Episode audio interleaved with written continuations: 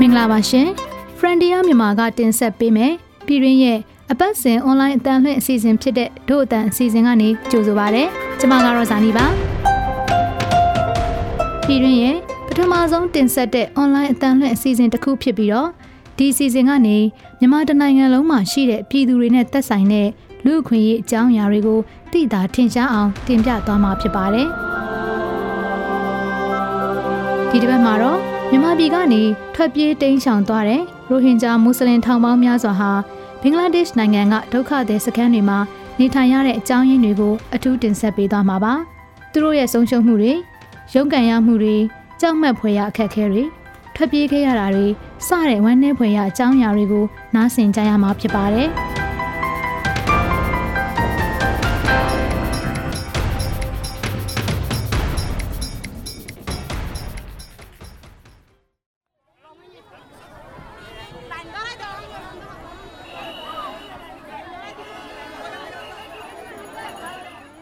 ရိုဟင်ဂျာတွေအဓိကနေထိုင်တဲ့ဘင်္ဂလားဒေ့ရှ်တောင်ပိုင်းကဒုက္ခသည်စခန်းတွေကိုရောက်ခဲ့မယ်ဆိုရင်တင့်ကောင်းတဲ့ကိုချက်ချင်းဝင်လာစေမယ့်အရာနှစ်ခုရှိနေပါတယ်။ပထမဆုံးတစ်ခုကတော့တီးသန့်ဖြစ်နေတဲ့လူတွေပါ။တာလဘတ်စတွေနဲ့ဝလုံးကိုတုံးပြီးယာယီတဲထိုးထားတာတွေကိုနေရာလွတ်တိုင်းမှာကြည့်ရင်ကြည့်တော့တွေ့နေရမှာပါ။အဲ့ဒီစခန်းတွေရဲ့အဓိကနေရာဖြစ်တဲ့လမ်းချင်းချင်းလေးကတော့ဒုက္ခသည်ထောင်ပေါင်းများစွာနဲ့ပြည့်နေပါတယ်။ အများစုကတော့ရလာတဲ့ရိတ်ခါပစ္စည်းတွေကိုသူတို့ရဲ့အိမ်အသစ်တွေစီယူဆောင်သွားကြပါတယ်။နောက်ထပ်သတိထားမိနိုင်တဲ့အရာတစ်ခုကတော့အဲ့ဒီလူတွေကြုံတွေ့နေရတဲ့အစင်မပြေမှုတွေပါ။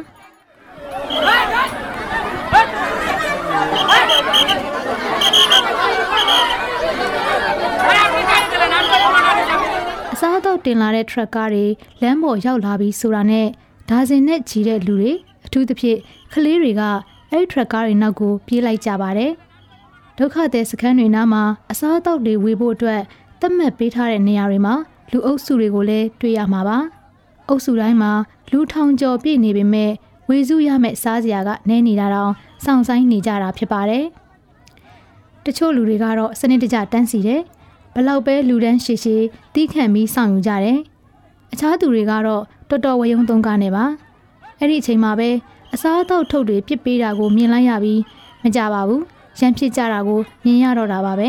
ပြီးခဲ့တဲ့စက်တင်ဘာလနောက်ပိုင်းတုန်းကဖာဂျူမိုဟာမက်နဲ့ဘင်္ဂလားဒေ့ရှ်တောင်ပိုင်းကအကြီးဆုံးဒုက္ခသည်စခန်းဖြစ်တဲ့ကုတူပါလောင်စခန်းမှာတွေ့ဆုံခဲ့ပါတယ်အဲဒီတုန်းကသူဟာအစားအသောက်ရဖို့အတွက်စောင့်ဆိုင်နေတဲ့လူထောင်ပေါင်းများစွာရှိတဲ့လူရန်ရှည်ကြီးမှာတန်းစီနေခဲ့တာပါ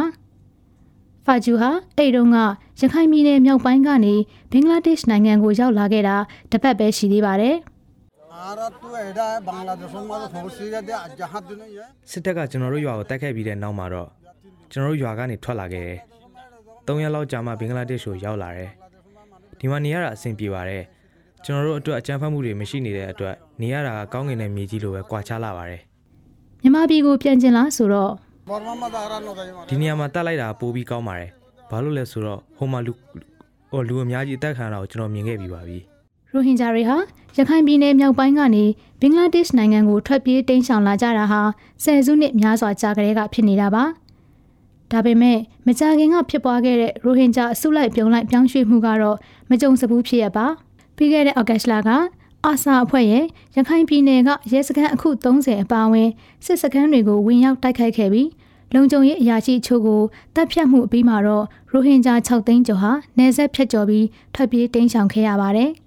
ဒီအကြမ်းဖက်မှုတွေကြောင့်ရခိုင်ဒိုင်းနဲ့မြို့တိုင်းရင်းသားတွေနဲ့ဟိန္ဒူဘာသာဝင်တွေပါဝင်တဲ့လူ3000ကိုအစိုးရရဲ့ထိန်းချုပ်ထားတဲ့နေမြေတွေစီရွှေ့ပြောင်းပေးခဲ့ရပါတယ်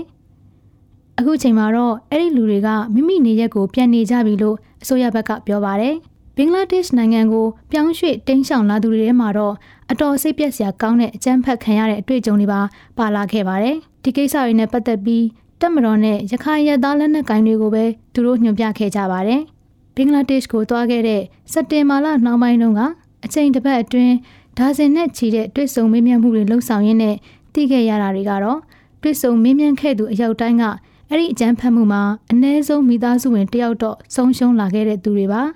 ။ရိုဟင်ဂျာဒုက္ခသည်တွေကစစ်သားတွေနဲ့ဒေသခံလူစုတချို့ရဲ့လုပ်ရက်တွေကိုပြောပြခဲ့ပါတယ်။အဲ့ဒီမှာတော့မွတ်စလင်ရွာတွေကိုမိရှို့တာတွေအမျိုးသမီးတွေကိုအာဓမပြုကျင့်တာတွေနဲ့ တပ်ဖြတ်မှုတွေပါဝင်ပါတယ်။တက်မတော်ကတော့ဒီဆွဆဲချက်တွေကိုညှင်းဆိုထားပါတယ်။ဒီကြမ်းဖက်မှုမှာတက်မတော်သားတွေကဒီလိုလုပ်ခဲ့ပါတယ်ဆိုပြီးဆွဆွဲချက်တွေမှာဘာသက်တွေအထောက်ထားမှမရှိဘူးလို့ပြီးခဲ့တဲ့နိုဝင်ဘာလ23ရက်နေ့ကတက်မတော်သတင်းမှန်ပြန်ကြားရေးအဖွဲ့ကထုတ်ပြန်ခဲ့ပါတယ်။အဲ့ဒီထုတ်ပြန်ချက်ထဲမှာလုံခြုံရေးတပ်ဖွဲ့ဝင်တွေအနေနဲ့အပြစ်မဲ့ရွာသားတွေကိုပြစ်ခတ်တာအမျိုးသမီးတွေကိုအာဓမပြုကျင့်တာတွေနဲ့ လိမ်ပိုင်းဆိုင်ရာအကြမ်းဖက်မှုတွေကိုလှုပ်ဆောင်ခဲ့တယ်လို့ထွက်ဆိုခြင်းမရှိပါဘူး။ရွာသားတွေကိုလည်းပြစ်ခတ်ရိုက်နှက်တာတပ်ဖြတ်တာမျိုးကိုလည်းမလုပ်ခဲ့ပါဘူး။အဲ့ဒီဒေသကရွာတွေနဲ့ပြောင်းရွှေ့တင်းဆောင်သွားတဲ့ရွာတွေကိုဖျက်ဆီးတာမျိုးရွှေငွေလက်ဝဲလက်စားတွေရင်တွေနဲ့ဒရိတ်ဆန်တွေကိုယူဆောင်ခြင်းမျိုးလည်းမပြုခဲ့ပါဘူး။ဘင်္ဂလီရွာသားတွေကိုလည်းဗလီတက်ခွင့်ဖျားဝတ်ပြုခွင့်တွေကိုလည်းမပိတ်ပေမဲ့သူတို့ရဲ့ယုံကြည်မှုကိုလွတ်လပ်စွာကိုးကွယ်ခွင့်ပေးထားပါတယ်လို့ဖော်ပြထားပါတယ်။ အာဆာဖွဲ့ရဲ့တိုက်ခိုက်မှုပေါ်တက်မတော်ရဲ့တုံ့ပြန်ချက်ကိုနိုင်ငံတကာကရှုံချခဲ့ပေမဲ့မြန်မာနိုင်ငံအတွင်းမှာတော့ပြည်သူလူထုရဲ့ထောက်ခံမှုကိုကြက်ကြံပြက်ပြက်ရရှိခဲ့ပါတယ်။လက်တလုံးမှာတော့တက်မတော်ကိုထောက်ခံတဲ့အနေနဲ့ဆန္ဒပြပွဲတွေနိုင်ငံအနှံ့မှာဖြစ်ပေါ်နေပါတယ်။ပြည်သူအများစုကတော့ရိုဟင်ဂျာတွေကိုဘင်္ဂလားဒေ့ရှ်နိုင်ငံကနေတရားမဝင်ရွှေ့ပြောင်းနေထိုင်သူတွေအဖြစ်သတ်မှတ်ရုံသာမကအကြမ်းဖက်သမားအကြမ်းဖက်ထောက်ခံအားပေးသူတွေလို့သတ်မှတ်နေကြပါပြီ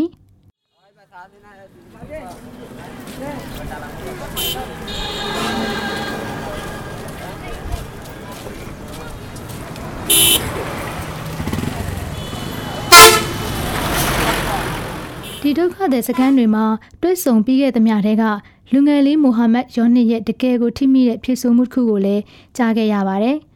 သူ့ကိုမြန်မာနဲ့ဘင်္ဂလားဒေ့ရှ်နိုင်ငံအကြားဘယ်သူမှမပိုင်တဲ့နေရာလို့နာမည်ကြီးတဲ့ဒေသကဒုက္ခသည်စခန်းတစ်ခုမှာစုံခဲ့တာပါ။အခြားရွာသားတယောက်နဲ့အင်တာဗျူးလုပ်နေတော့သူ့ကိုသတိထားမိခဲ့တာပါ။အဲ့ဒီချိန်တုန်းကသူကအဝေးစီကိုငေးကြောင်ကြည့်ပြီးနေတော့သူ့ရဲ့စိတ်ထဲတခုခုရှိနေမယ်လို့ထင်ခဲ့ပါတယ်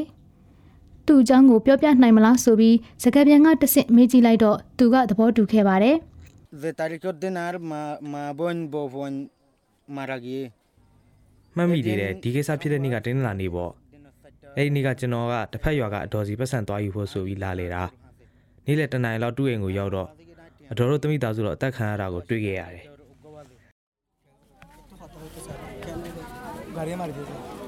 အရှာတပ်ပင်ဒူယန်တူခါရတမတူနော်ဆူရတဲ့ငရေမာရာမမော်ရီကဘာတူအလီယာအလီယာအရှာတပ် yesterday at around 8 after asha prayer အဲ့ဒီအကြံဖတ်မှုက နှစ်နိုင်ငံနယ်စပ်အကြားနေရာတွေမှာလူသားချင်းစာနာထောက်ထားမှုဆိုင်ရာပြိပခါတွေကိုဖြစ်လာစေခဲ့ပါတယ်။ခံမှန်းကြည့်အရရခိုင်ပြည်နယ်မြောက်ပိုင်းက9သိန်းခန့်ရှိတဲ့လူဦးရေဟာအစားအစာထောက်ပံ့ပေးမှုတွေလိုအပ်နေပါတယ်။နိုဝင်ဘာလ6ရက်နေ့ကကြက်ချင်နီအသင်းအနေနဲ့လူပေါင်း9200အထိထောက်ပံ့မှုတွေပေးခဲ့ပြီး၎င်းတို့တပ်ဖွဲ့တွေမွတ်စလင်ရွာတွေကိုခြေချင်းသွားရှာကြတဲ့အခါမှာတော့ရွာပစ်ပြီးထွက်ပြေးသွားတာတွေကိုပဲတွေ့ရတယ်လို့သိရပါတယ်။ ကမ္ဘာစားနယ်ရိတ်ခါအစီအစဉ် WFP ကတော့ရခိုင်ပြည်နယ်မြောက်ပိုင်းမှာလှုပ်ဆောင်နေတဲ့လုပ်ငန်းတွေကိုပြန်လည်စတင်မှုမကြသေးခင်ကခွင့်ပြုလိုက်ပေးပြီးနိုဝင်ဘာလထဲမှာတော့လူပေါင်း3200လောက်ကိုအစားအစာထောက်ပံ့ပေးနိုင်မယ်လို့ရထားတယ်လို့သိရပါတယ်။ရခိုင်ပြည်နယ်မြောက်ပိုင်းမှာအစာရေစာပြက်လက်တာအပြင်နှစ်ဖက်လူတိုင်းဝိုင်းအကြားတင်းမာမှုတွေရဲ့ အလောက်ကိုင်းခွင်လန်းတွေကင်းမဲ့နေတာတွေစတဲ့ဒုက္ခတွေဟာဒီထက်ပိုပြီးလူတွေကိုဘင်္ဂလားဒေ့ရှ်နိုင်ငံအတွင်းရပ်ပိုင်းလပိုင်းအတွင်းပြောင်းရွှေ့နေကြစေဖို့အကြောင်းဖန်လာခဲ့တာပါဒါပေမဲ့ဘင်္ဂလားဒေ့ရှ်နိုင်ငံမှာလည်းအစာပြက်လက်မှုတွေဖြစ်ပေါ်နေပြီးလူသားချင်းစာနာထောက်ထားမှုအဖွဲ့တွေအနေနဲ့6သိန်းအထက်ရှိတဲ့ဒုက္ခသည်တွေကိုကူညီဖို့ရုန်းကန်နေကြရပါတယ်။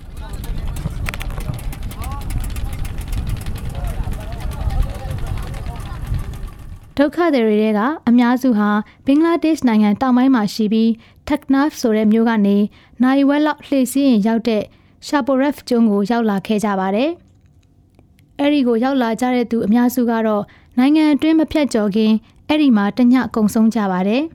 ။နောက်တော့မှမြောက်ပိုင်းမှာရှိတဲ့ဒုက္ခသည်စခန်းတွေစီကိုနိုင်အနှဲငယ်လောက်ကြာအောင်ဆက်သွားကြရတာပါ။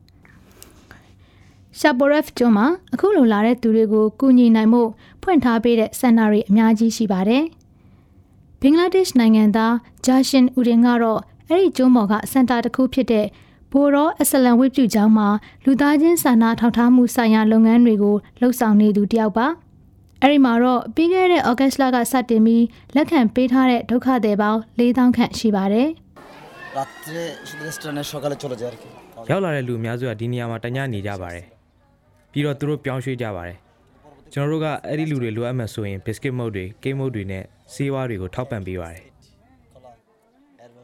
အဲ့ဒီဝတ်ပြူကျောင်းထဲကိုဝင်သွားလိုက်တဲ့အခါမှာကလေးလေးယောက်နဲ့အတူကျမ်းပြင်မှာထိုင်နေတဲ့နူးအိုင်းရှာကို တွေ့ပါတယ်။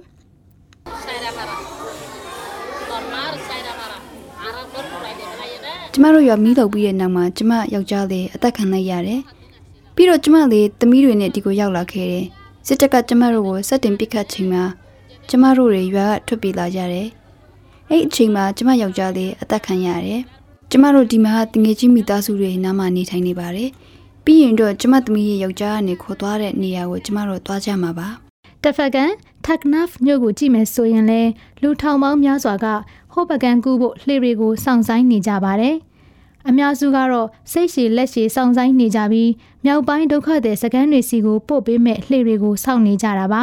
။အဲ့ဒီလူအုပ်ထဲမှာတော့သမီးနှစ်ယောက်နဲ့အတူစောင့်နေတဲ့ရှာဂျီဒါဘဲကိုလည်းအပါအဝင်ပါ။လွန်ခဲ့တဲ့နှစ်ရက်လောက်ကဘင်္ဂလားဒေ့ရှ်ကိုလှေနဲ့ဝင်လာခဲ့ပြီးအခုထိကိုစိတ်ပင်ပန်းနေဟန်လဲပေါ်နေပါတယ်။ Ate ita re kusuda sene kusuda taki. Ara fara dokura di vale thora ara ni an လွန်ခဲ့တဲ့တသက်လောက်ကကျမတို့ရွာမိရှုခံရတယ်အဲ့ဒါကြောင့်ဆွေမျိုးတွေနဲ့အတူနေဖို့နောက်တစ်ရွာကိုပြောင်းခဲ့တယ်ဒါပေမဲ့ကျမတို့အဖိုင်းခံရမှာဆိုတဲ့အတွက်ဒီကိုပြောင်းလာခဲ့တယ်ကျမတို့ဒီကိုအခုလေးမှရောက်တာကျမဆွေမျိုးတွေနေထိုင်တဲ့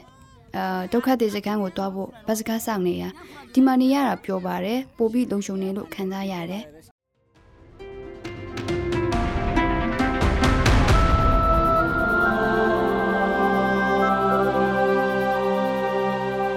တို့အတန်ရဲ့အတန်လက်အစီအစဉ်အပိုင်း9ကိုနားဆင်ကြရလို့ကျင်းနဲ့မဲလို့တို့အတန်ဖွဲ့သားတွေကမျှော်လင့်မိပါတယ်။ဒီအစီအစဉ်ကိုတင်ဆက်ပေးခဲ့တာကတော့ဇာနီနဲ့အထက်ပါ။အပတ်စဉ်ဗုဒ္ဓဂူးနေ့တိုင်းတင်ဆက်ပေးသွားမယ်။တို့အတန်ရဲ့အပတ်စဉ်အတန်လက်အစီအစဉ်ကို Frontier မြန်မာရဲ့ website နဲ့ Facebook စာမျက်နှာတွေကနေတဆင့်ဝင်ရောက်နားဆင်နိုင်မှာဖြစ်ပြီးသောတာရှင်ရဲ့အမြင်တွေကိုလည်းပါဝင်ရေးသားနိုင်ပါတယ်။ နောက်တစ်ပတ်ဗုဒ္ဓဖူးနေ့မှာလည်းဒို့အတန်ရဲ့အစီအစဉ်အသစ်ကို Facebook စာမျက်နှာပေါ်မှာတင်ဆက်ပေးမှာဖြစ်တဲ့အတွက်ကျမတို့နဲ့အတူရှိနေဖို့ဖိတ်ခေါ်ပါရစေ။ဒီအစီအစဉ်ကိုမြန်မာနိုင်ငံဆိုင်ရာနယ်သာလန်တန်ယုံကပံ့ပိုးကူညီထားပြီး Frontier မြန်မာနဲ့ Foundation Hero Dero ကပူးပေါင်းတင်ဆက်တာဖြစ်ပါတယ်။နောက်ပတ်တွေမှာလည်းစောင့်မျှော်နားဆင်ကြဖို့ဖိတ်ခေါ်ချင်ပါတယ်။ဒို့အတန်စီစဉ်ကိုနားဆင်ပေးခဲ့တဲ့အတွက်ကျေးဇူးအထူးတင်ရှိပါတယ်။မင်္ဂလာရှိသောနေ့လေးဖြစ်ပါစေရှင်။